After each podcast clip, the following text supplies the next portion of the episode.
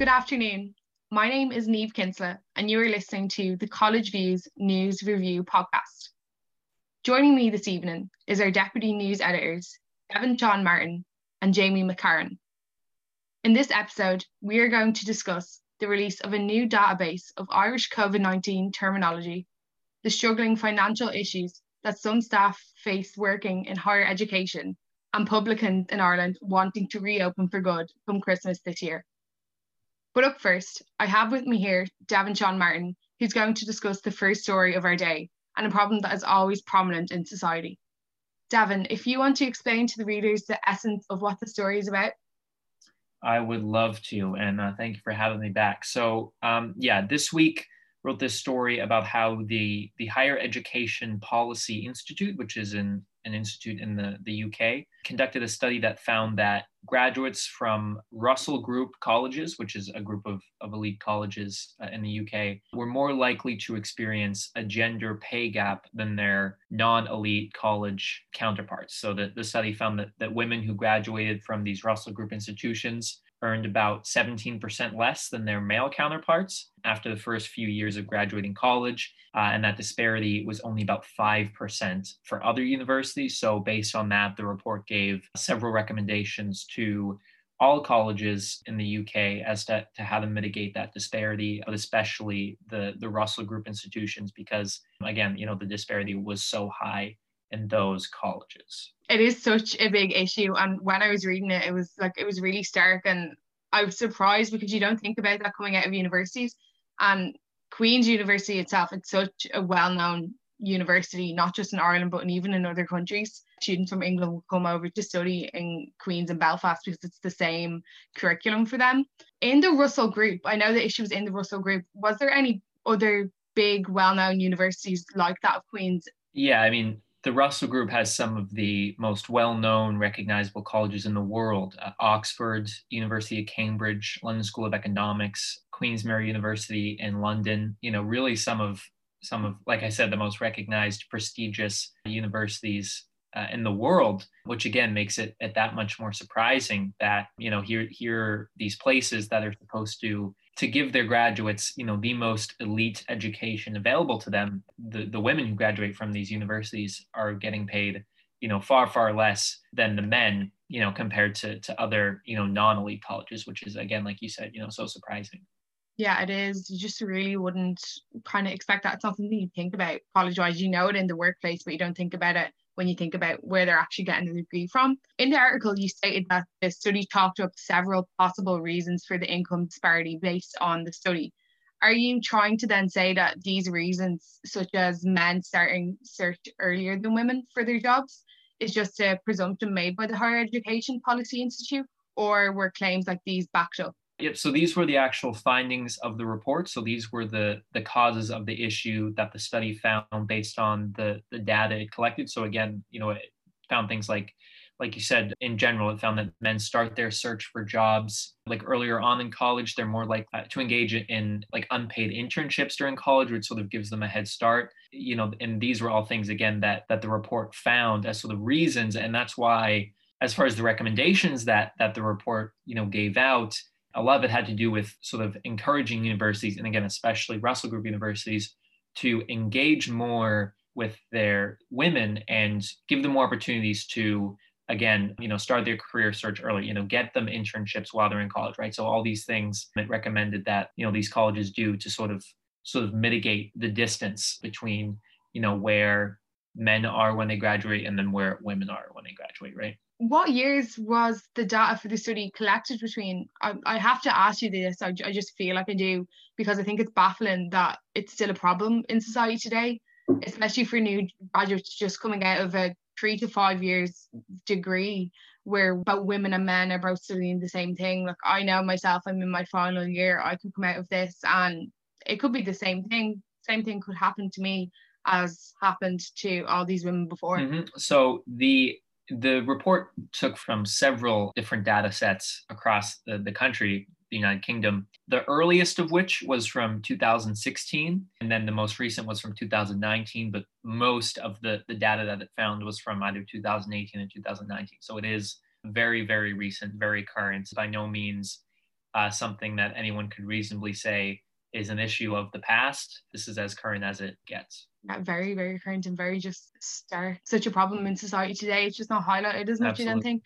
Thank you so much for that. But if you want to go ahead and explain to our listeners what this our next story written by Casey Lee McCrudden is about? Sure. This one's a lot more straightforward. So Casey did a great job with this. Uh, it was a story about the I think it's the Gaois Research Group at DCU. I think I'm pronouncing that right. Could be absolutely butchering it. If I am, I'm sorry to our listeners. But they actually just published a data set for COVID terminology translated from from English to Irish with the goal of making you know discourse about you know the pandemic more inclusive to irish speakers right? So the sort of idea here was that this can be used by you know translators educators journalists politicians public speakers you know anyone who needs to communicate about the pandemic with with irish speakers. This is will sort of make that easier and then you know it, it's important to note too that a lot of these terms are i suppose the the main you know the, the main terms around the pandemic you know mask social distancing. These are all been covered. That This is is more of a, a thorough sort of nuanced approach.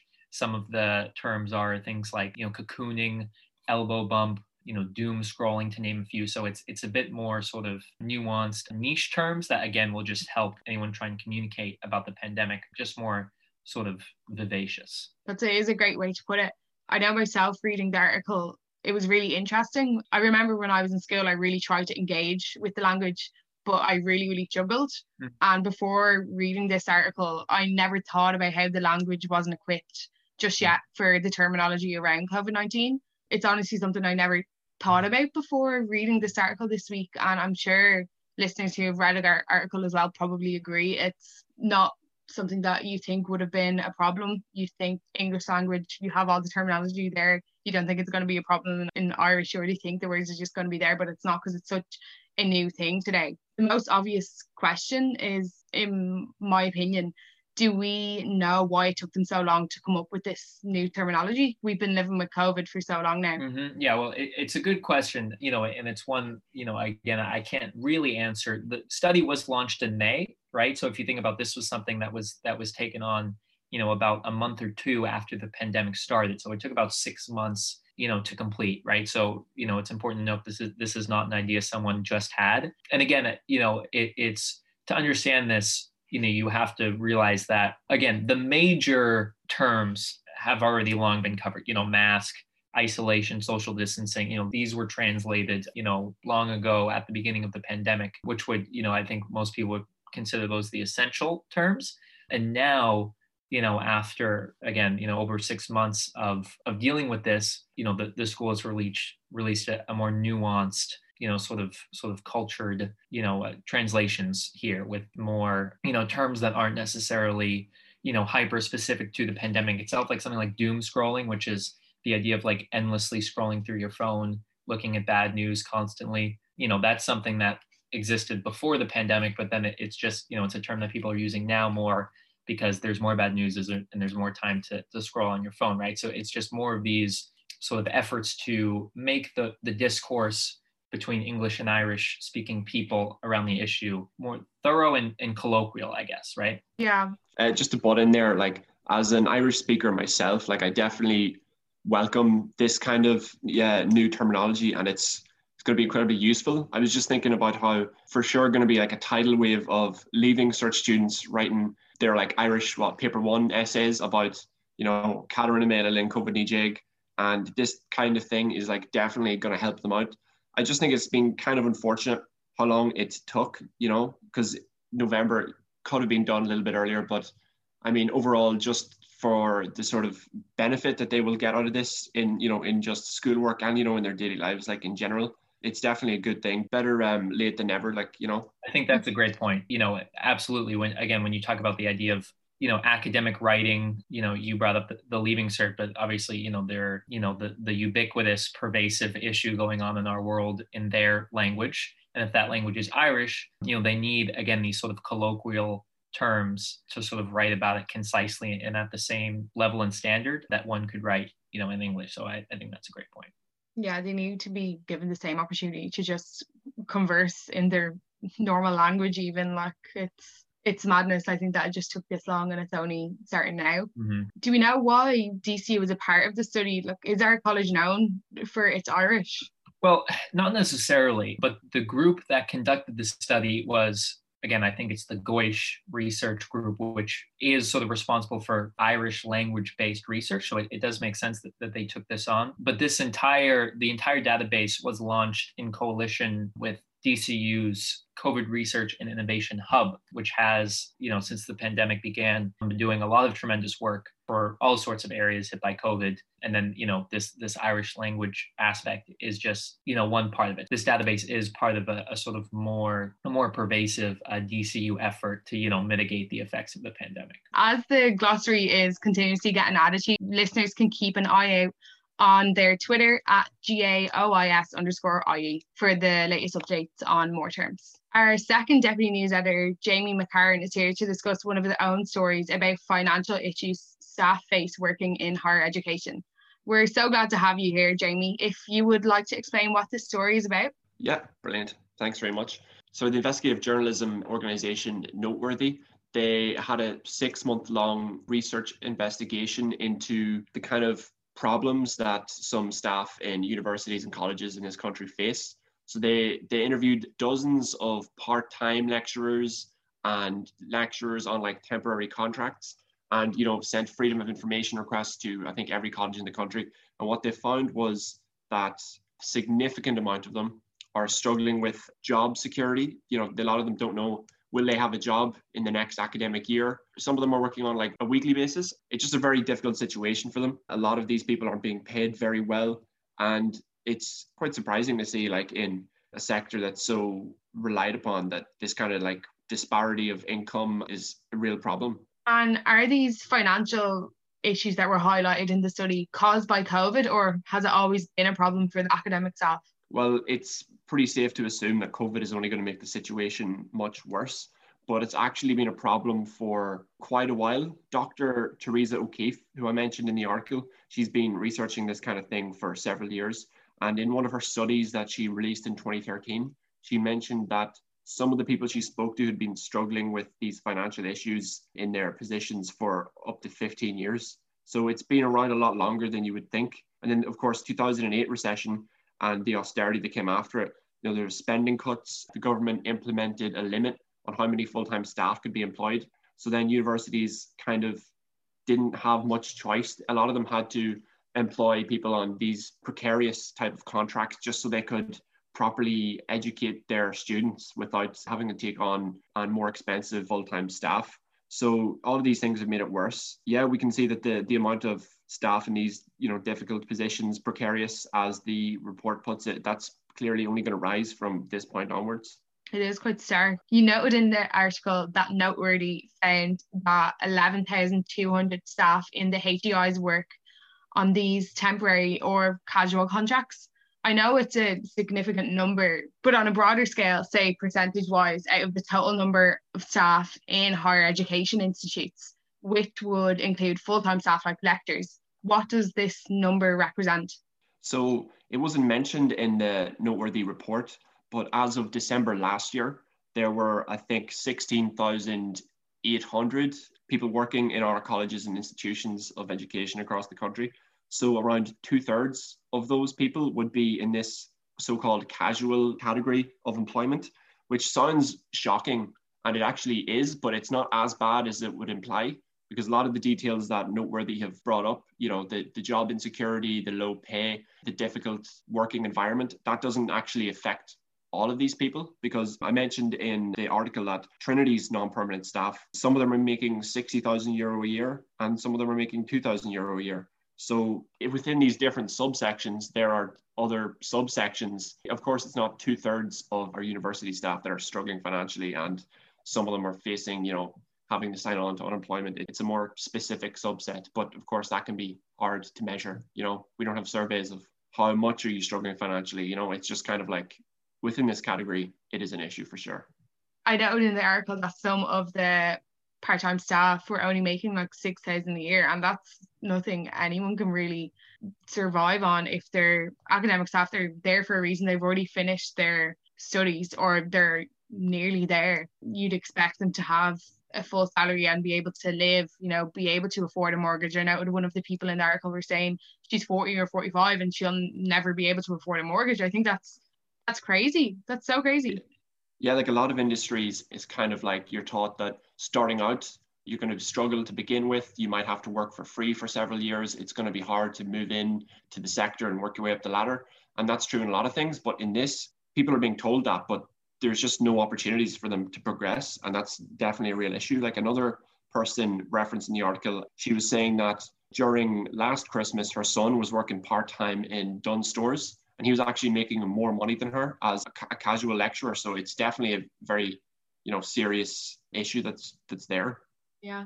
Um, another serious issue that I think was brought up was about women, and it kind of comes full circle from Devon's article about the Higher Education Policy Institute to the point raised in your article, where you state the noteworthy investigation also found that al- although male lecturers make up to close 60% of full time academic jobs, the majority of low paying casual roles are filled by women. In universities, women make up 71% of these non permanent positions, as well as 63% of non permanent jobs in institutes of technology.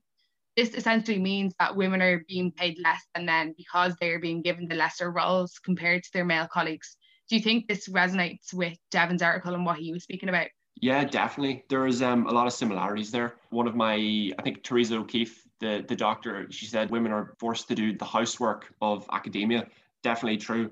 In in Devon's article, I remember a quote that said that this report shows how pervasive the wage gap is and you could definitely say the exact same thing about this noteworthy report because generally, like we think of universities as being places of like equality and you know female empowerment, but surprisingly there's like a disparity mostly based on gender is there as well. It's it's everywhere. It's even worse in universities than in institutes of technology. So there's definitely a parallel there with devon's article and as well as that, i think one of the reasons that it's so bad could be because that these higher education institutes they want to look progressive and they want to say, oh, half of our staff are women, or even in some cases, the majority of their staff. But that's only because the women are in very difficult, low paying roles that don't have the same prestige, don't have the same career progression. And when you look below the surface, it is actually a case of still a definite wage gap there. Yeah, that is a great way of putting it. Like they are trying to show 50% of our staff, 60% of our staff are women, but they're getting paid less and they just don't have as higher roles as renowned position as their male colleagues who might have the exact same credentials as them, the same, say, PhD or bachelor's degree, anything of the sort. Thank you so much for that. And if you'd like to tell us what our next story is about and explain to our listeners what this All I Want for Christmas campaign was about. Yeah, so the hashtag All I Want for Christmas campaign, a bit badly named because if you look that up, all you're going to get is uh, Mariah Carey. But it consists of online videos of people that did work in the hospitality sector and they're just urging the reopening of pubs and restaurants. So usually what you see is the likes of all I want for Christmas is my job to come back, or I want to be able to provide for my family, or that type of thing. So it's just an appeal for the reopening of parts of the economy so that you know people can get back to their normal lives back to their jobs. It's stated in the article and it's kind of common knowledge at this stage that ireland had the longest lockdown for pubs in europe. I think the irish times published that. I did read it myself. How are other countries keeping their pubs open do we know during covid without seeing such a surge in cases and if it's safe to do so for them, why hasn't Ireland been doing this or why aren't we planning on? Yeah, so Irish pubs, the hospitality sector, pubs and restaurants that are usually counted together, they, they've been closed for 120 days in the first wave, which is much, much longer than the next highest country in Europe which is Finland at around 74, I think. That's probably because the rest of Europe has higher ICU capacities. So we couldn't really take that risk of keeping pubs open. So that's probably a major factor in it. And I'm not sure about the situation country by country, but if you just look at the, the UK, they only closed pubs and restaurants for 54 days. But there's kind of a lack of consensus on whether that was a good thing or a bad thing, how it affected cases. If you look at like public health officials, they're saying that when they do contact tracing, a lot of people were in pubs and restaurants two to three days before they noticed symptoms. It's likely that that's where they caught COVID. But then the hospitality groups, they cite other data that appears to show the exact opposite that pubs and restaurants aren't affecting at all. So it's kind of difficult with just the sheer amount of statistics to figure out if Ireland did make the right call when you compare it to the rest of Europe. So it's kind of it kind of remains to be seen if it's safe and if we were overly cautious or or not. Yeah, I know so many people are obviously making the argument that it is safe because publicans are making the environment of um, business safe for their customers. Like they have hand sanitizer, they have social distancing, they they're signing people in when you come into a restaurant or a pub, they're getting your details for contact tracing. It was noted by the writer Roisin Cullen in the article that one of the pubs who she interviewed they got the Fáilte Ireland COVID 19 safety charter. Have all pubs in Ireland received this? Because when I read it, I felt like maybe they should have if they're taking the right precautions. Yeah, so the, the safety charter was developed by the National Tourism Development Authority. And it's basically it's just an initiative to give the public like peace of mind when they go back to certain businesses, mostly in like the tourism sector, pubs, restaurants, hotels, cultural centers, that type of thing by displaying like their symbol, it shows that employees have had like the proper health and safety training and that they're subject to like the place is subject to like random unannounced inspections. And there's like a list online where you can see where your local businesses like are doing in terms of this. It seems like a really good scheme to just ensure like consumer confidence. But unfortunately, it seems like the, the compliance is quite low at the minute they don't have figures out on like the national amount of participation because it is a voluntary scheme but looking at my own county, County Monaghan, there are only seven pubs on this charter, and that's strange. In my entire county, seven pubs. There are 15 pubs in my hometown. So the entire county, only seven. That's actually incredibly low. But then again, of course, a pub doesn't have to be on this scheme or initiative to be actually safe. And even if they are in the scheme, that doesn't necessarily ensure that they are 100% safe. I'd say that what's likely is as it gets closer to when pubs can actually reopen, that's when you'll see a major like pickup in these numbers because as of right now, it's not really that necessary to have this charter on your business if you're not even open. So I would say that we're going to see a huge increase in those numbers like in the future. I think it's just kind of a peace of mind for people and for customers. That's yeah. the way I kind of see it. To end this, I just want to pose a question for both you, Jamie, and Devin. Do you think pubs should reopen longer than proposed, I think it's a two week period over Christmas. Well, like I said earlier, it's kind of hard to tell from the statistics if it's necessarily a good or bad idea when you look at other countries. But what I would say is if the government thinks it's safe to open for two weeks, why not longer? Like where exactly are they drawing the line where it suddenly becomes, you know, dangerous? Like a lot of pubs are get really struggling to cover their expenses. They've had to hire new staff, they've had to bring in new PPE equipment, they've had to put up plexiglass screens, that type of thing. A lot of them have had to completely replace their supply of beer because you know it's perishable. And then you add on top of that reduced capacity and reduced hours where they can actually make money. And it just means that it's going to be fairly difficult for them to break even, even if they do have two weeks. So it's kind of an empty gesture to publicans.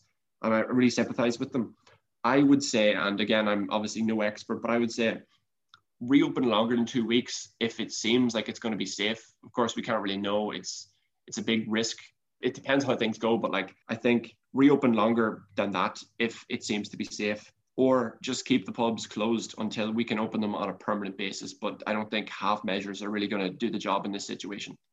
Yeah, I mean, I think that's a great point about you know if, if you think it's safe to open them for two weeks, then you know why why can't you open it for a month? You know, I, I don't really understand that. Obviously, we'd all love to be able to have you know the pubs open for Christmas, but the the entire reason why we have a government is to be better than the people, you know, because sometimes, you know, our, our own will isn't in our best interest. So, you know, I, I couldn't have said it better myself, honestly. You know, Jamie, I, I don't really understand how you know you can you can say that it's safe to, to open for a little bit but you know no longer. I just don't think that's in any way feasible.